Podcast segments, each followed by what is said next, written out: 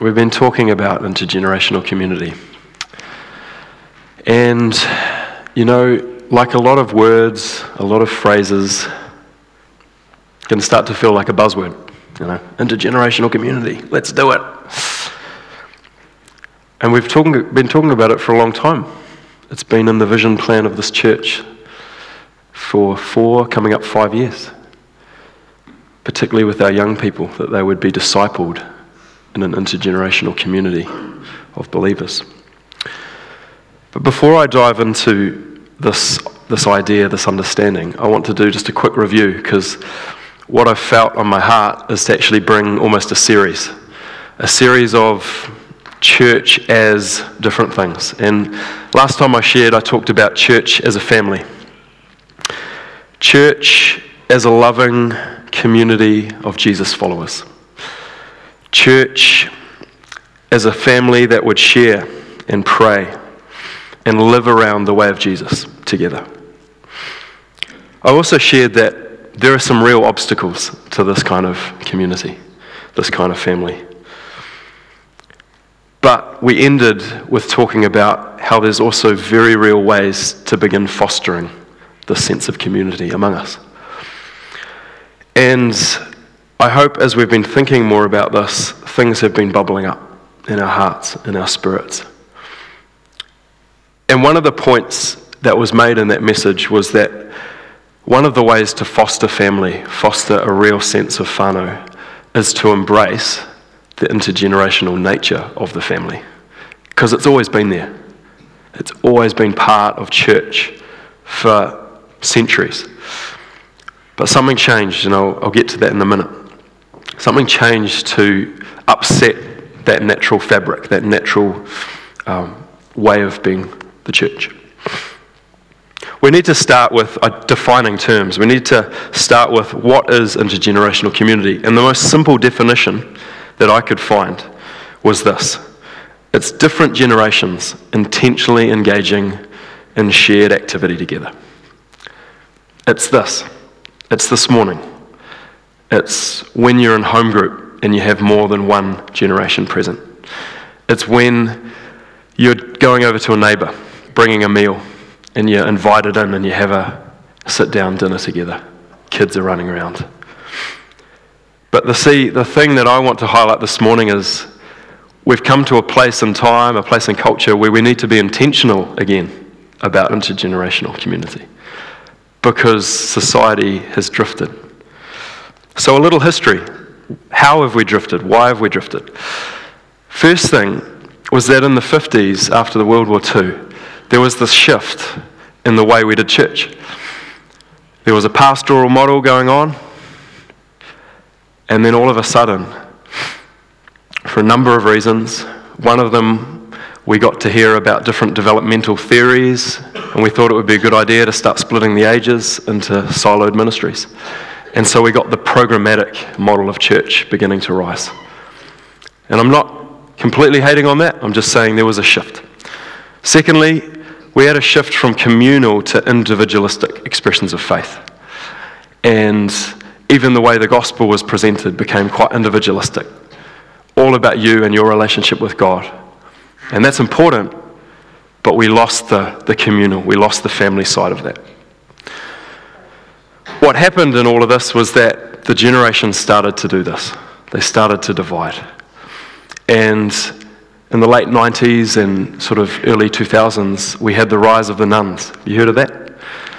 Basically, on the census, there's a little box that you can tick that says no affiliation, no, no religious affiliation.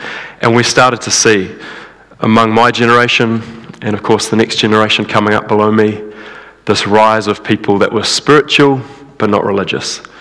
Yep, I haven't lost my faith in Jesus necessarily, but I've lost my faith in the church. I'm walking away from the church.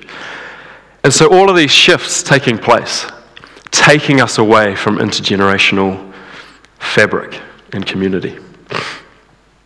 Sorry, clearing my nose. Um, here's a couple of quotes that I think hit me pretty hard as I started thinking about these things. A culture that was once defined by an ethic of communal practice is now filled with individuals wandering the streets, enchanted by little screens, with hopes of finding connection and community. And then this one. Perhaps we shouldn't be surprised when youth abandon the corporate body of the church after graduation. It wasn't theirs from the start. So, why is it so important that we bring the generations back together again? Isn't it working? Isn't it great? Don't we have thriving youth ministries and young adults ministries and senior ministries? I'm not bagging all of that. I think we do. And I think there's a time and a place for age and stage ministry. But I think one of the reasons it's so important that we bring them together again is that the historic faith community has always been intergenerational. It's only in the last 50, 60 years that we've left that. I'm just going to run you through quite quickly a few verses that touch on this intergenerational point of view. So in Deuteronomy, this is when Moses, they're about to enter the promised land. And this is like Moses' defining speech, reminding them of all that God has done and pointing them ahead and saying how important it is that they stick to the traditions, to the faith. He says this These are the commands, decrees, and laws the Lord your God directed me to teach you to observe in the land that you are crossing the Jordan to possess so that you, your children, and their children, three generations, after them may fear the Lord your God as long as you live, by keeping all his decrees and commands that I give you, and so that you may enjoy long life. And then skip down to verse 6 to 9. These commandments that I give you today are to be on your hearts. Impress them on your children. Talk about them when you sit at home and when you walk along the road, when you lie down and when you get up. Tie them as symbols on your hands. And I think in this generation we're seeing the rise of the tattoo, perhaps being equivalent of that. Literally putting scripture onto our bodies, binding them on our foreheads. Write them on the door frames of your houses and on your gates. And then later on in Deuteronomy chapter 29, not only is, is Moses speaking about intergenerational, but we see here present in the gathering, all ages. It says this All of you standing today in the presence of the Lord your God, your leaders and chief men, your elders and officials, and all the other men of Israel, together with your children and your wives, and the foreigners living in your camps who chop your wood and carry your water, you are standing here in order to enter into a covenant with the Lord your God a covenant the Lord is making with you this day and sealing with an oath. Every generation present, listening to that word. And this morning,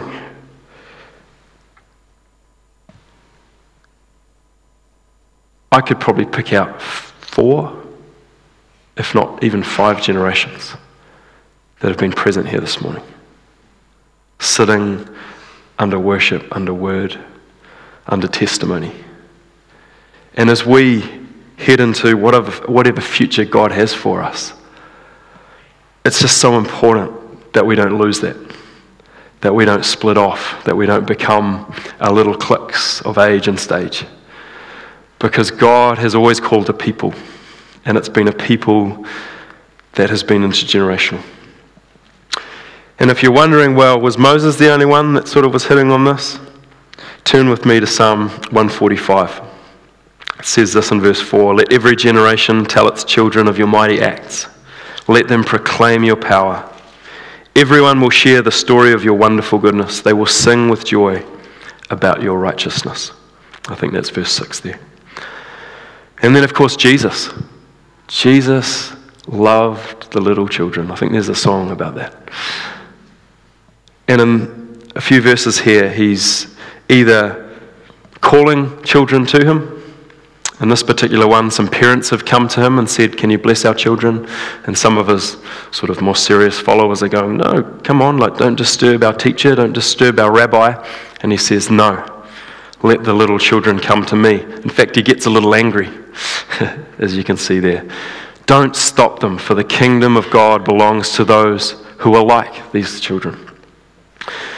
And then in Matthew 18, Jesus calls a little child to him, which, as you can imagine, he didn't need to sort of shout over to the other village. The children were right there, standing among their families.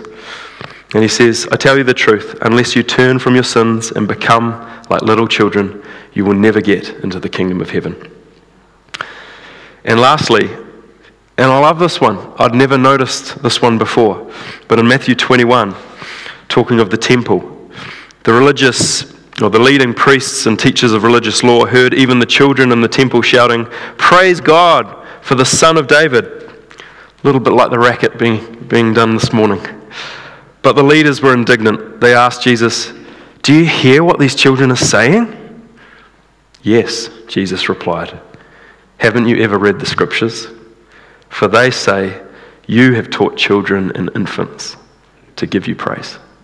Jesus loved it when the children were making a mess and a racket because it was praise to him. And lastly, we have Paul writing to the churches and asking them to be read aloud in their communities. And in each of the passages, I don't have time to dive into each one, but he specifically addresses a range of, of generations, which includes children. So it's pretty clear we have a solid basis in Scripture to move forward on this idea, guys. But I also want to, to make mention of, of a particular theology, a particular um, thought. And it's this idea of accommodation. Accommodation, making room for the other. We see this in the incarnation itself God stooping low to make room for us. But we also see it in the writings of Paul.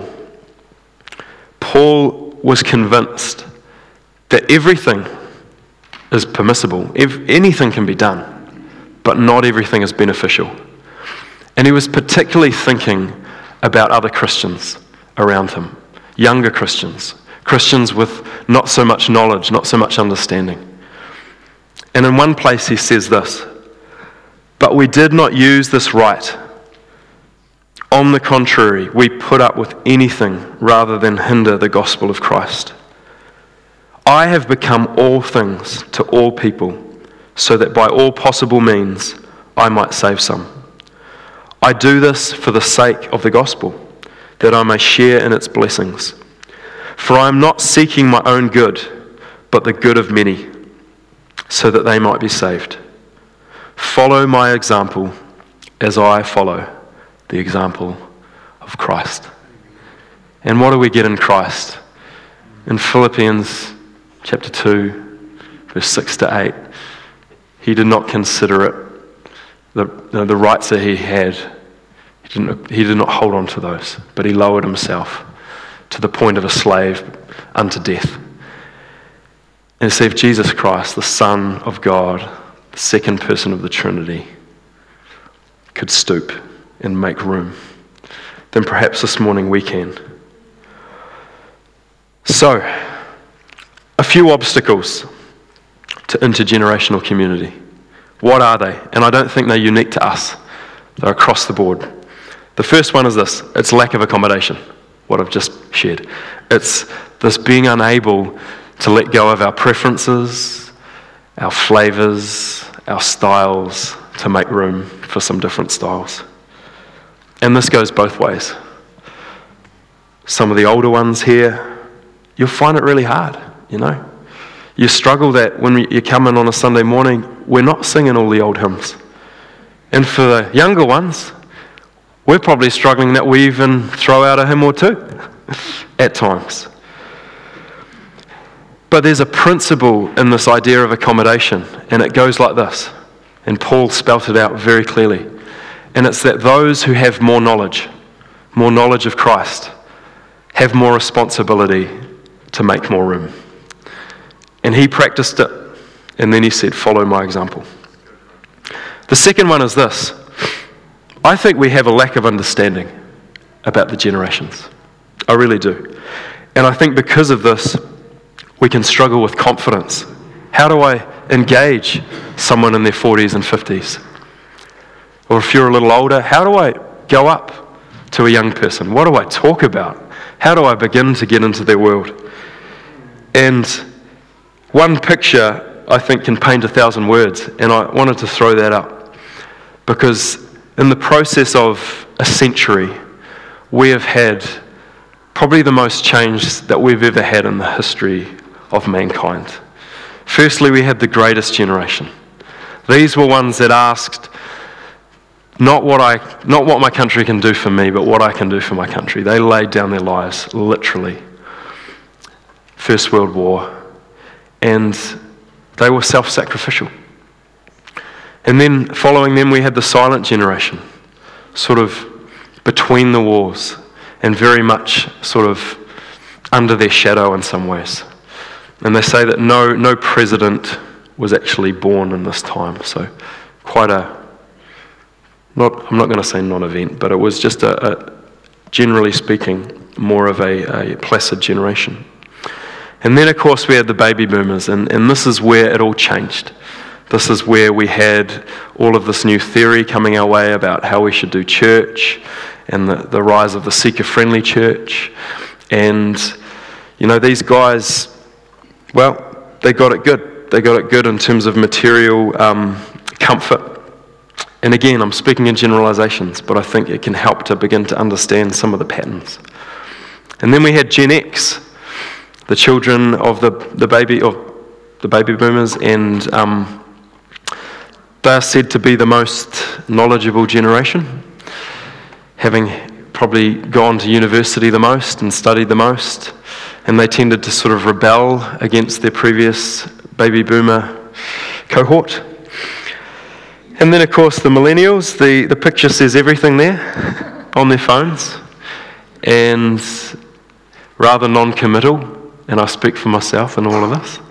And we had the rise of FOMO and a lot of things happening there. Um, yep, and lastly, Generation Z, and we're still seeing probably the ends of this. But this is where everything, literally everything, has been digital. Everything has been on a screen. Another name for them is screeners. And so if you are either sitting in the baby boomers or the silence this morning or the Gen Xers, probably not too many silents anymore, um, it's no wonder you struggle at times to understand. Because these guys have had nothing but technology, and that's what they've, they've lived in. And some of you sitting here, that, that is what you live in. And it's great, and there's so many opportunities. But I'd say we have to understand each other. And I would encourage you, do some reading. There's some great books out there around the generations and understanding like what is it that makes us tick. And obviously there are unique um, differences among the individuals in these cohorts completely, but it still really um, helps to, to know some of those broader themes.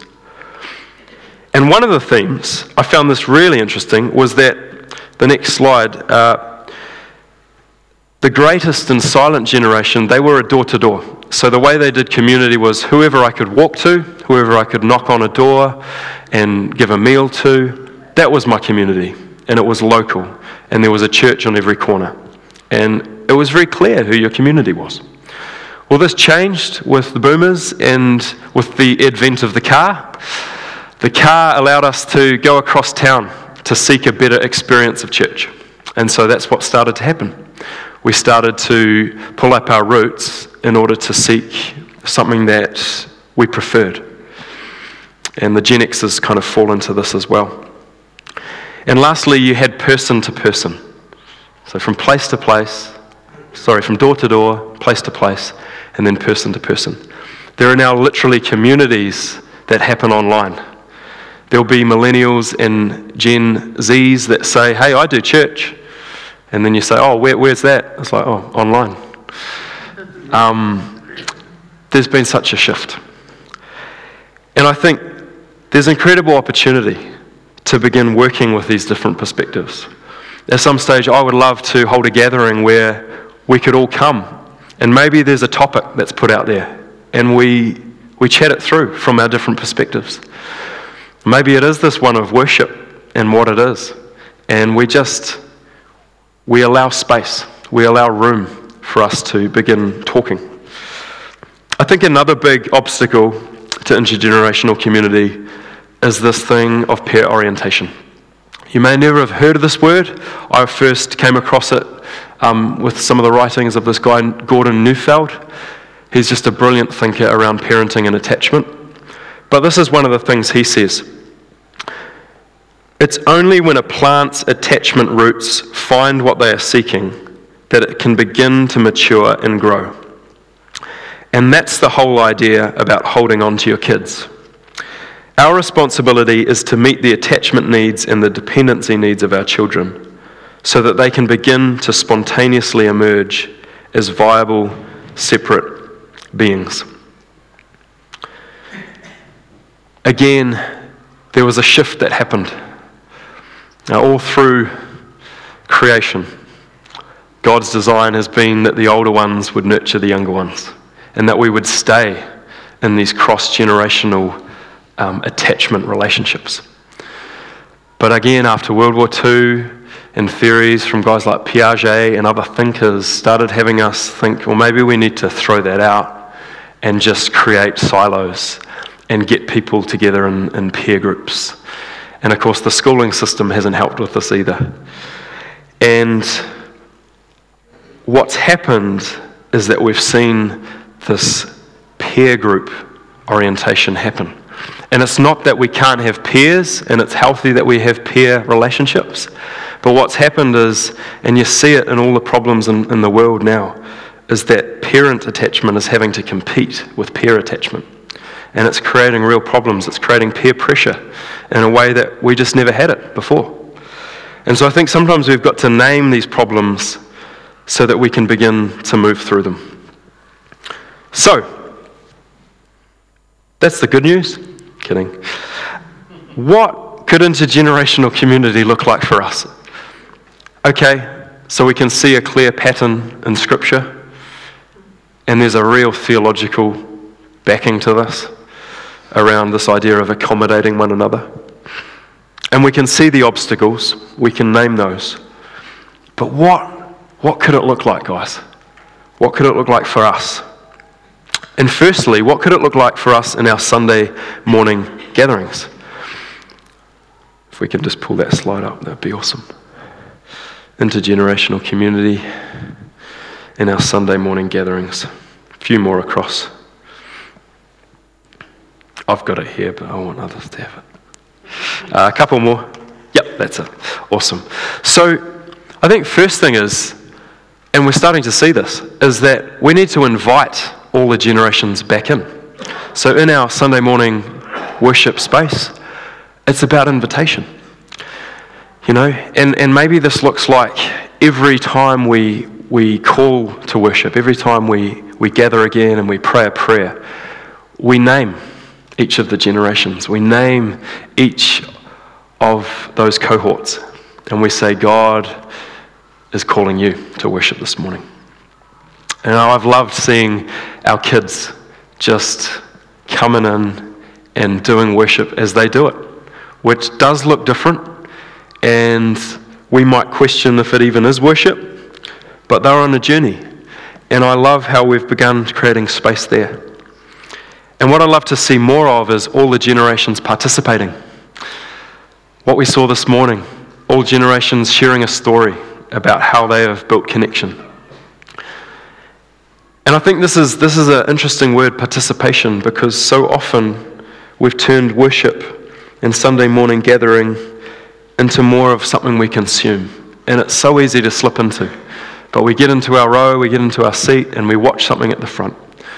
And I'd love to begin seeing that start to shift a bit, starting to see participation in all its colour and all its variety. I'd also love to see the different generations learning and ministering to one another. You know, this is perhaps one of the key Baptist distinctives, and it's really this thing of priesthood of all believers. That we would be indeed letting each generation be priest.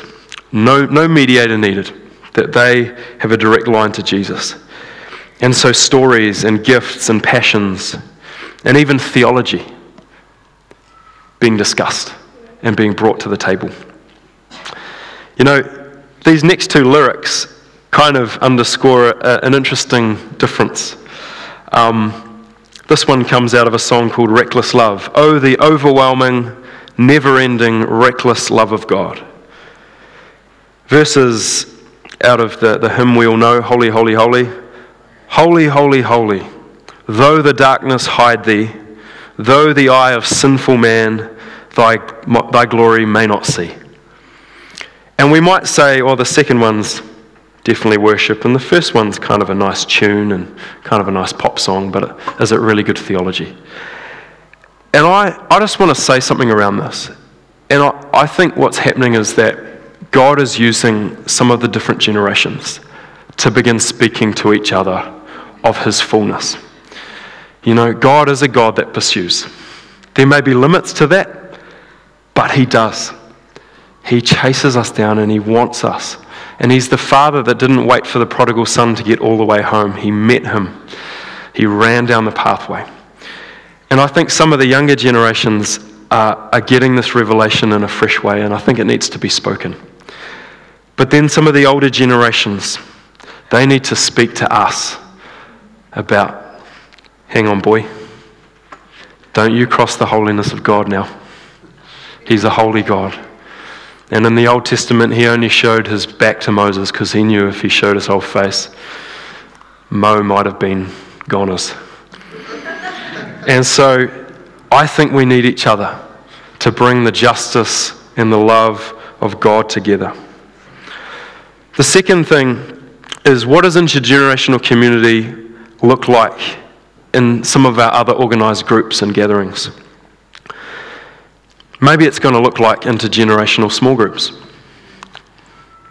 Maybe it's going to look like the Wednesday service beginning to make room for young families where youth could come and serve and where little kids could start building relationships with some of the grandparents and the grandparent figures in our midst. Maybe it's going to look like mainly music, community meal, and the well being a place where our community can see a family of love and action, serving alongside each other, young and old. Maybe it's going to look like some of our younger organised gatherings, our boys' club, our youth, our young adults, um, having older ones come in and speak, offer encouragement, pray for them. Maybe it's going to look like the table, our, our new Sunday evening gathering where we just bring Kai and we just eat with one another. Maybe that's going to start seeing a truly intergenerational knitting together. And of course, the starting of our combined family activities. Maybe we need to start saying less of, oh, that's not my thing. Oh, 50 minute drive down to Rotopounamu, no thanks. and maybe we need to just start like moving past our personal preferences so that we can truly join as, as one. And lastly, what could it look like in our everyday lives? You know, I had one younger family suggest this. You know, we used to have older couples, kind of like adopting a family. And this was a family who, you know, weren't born here uh, from another country. And for them, whānau is on the other side of the world. And their suggestion struck me as such a good idea that in this space, in this building this morning, we have such a wealth of knowledge, of wisdom, but also of time. Time to be tapped into, where practical needs could be met, where support could be given, and just relationship formed. Secondly, I think this could look like mentoring and relationships around common interests. One idea that is on the boil, as you can tell, I, I have ideas. Um, one idea that, that I've had is that we could hold a space and call it restorers, something like that. And it's about coming together and talking about the different ways that we are being invited by God to join in His restoration of the world. And maybe there's a small group where if you're involved in media, you just come together and you talk that out. And this would naturally see different ages and stages coming together. Maybe there'd be another group for education where you really feel God's called you to that. and you just get to bounce ideas off one another and pray for one another. Watch that space, but if you're interested, come see me. And lastly, I think it could look like the younger ones serving the older generations. Like on that Sunday when we said, pull out your phone, and all of you had no, had no problem with that. But then it's like, um, we've got this new app, and I saw a few uncomfortable looks. And I thought, yeah, that was a way that our younger ones could serve the older ones with their knowledge and with practical help. So this morning, as we, as we wrap up this conversation, I just want to swing back round to, to the beginning and say that we have this rich heritage, starting with the Jews, starting with the nation of Israel, but then coming into the Christian faith of intergenerational community. And so we have this great cloud of witnesses, guys, around us, urging us on, saying, yes, this is the way forward. And of course, there have been a lot of cultural and social factors that have shifted the game, the playing field. And we don't live in Kansas anymore, and we, we can't go back to the good old days. But we can begin to reclaim some of the ways that God wants to work among us across the ages. And so there's opportunities, opportunities to be intentional, to, to bring the generations back together again. So, if you have an idea, if you have any idea for this intergenerational whatever, I encourage you. Shoulder tap someone. Doesn't have to be me, doesn't have to be someone on staff. We're a family and, and begin getting some excitement around that idea and then just go do it. And I really believe that God is going to shape something in these conversations, and He's already beginning it. But I encourage you to, to get part of it, to be part of it. And um, I'm just going to pray and invite the, the team to come lead us in one last song. Father, I just thank you for what you're doing. And Lord, I pray that if there's anything that's, that's going to be remembered from this morning, like I said at the start, it's going to be that story of three, three women, different ages, different generations, building a connection which formed a relationship, which has become a life giving uh, thing in their lives. And I just pray that, that you would just begin to destigmatize some of this and, and no longer make this a buzzword, but begin to work into the fabric of our family here at Taupō Baptist Church. Just the bringing together again of generations, the just the cross uh, um, pollination of wisdom and love and virtues of, in the Christian faith. And so, Lord, thank you. And we give you all praise and honor and glory. In Jesus' name. Amen. Amen.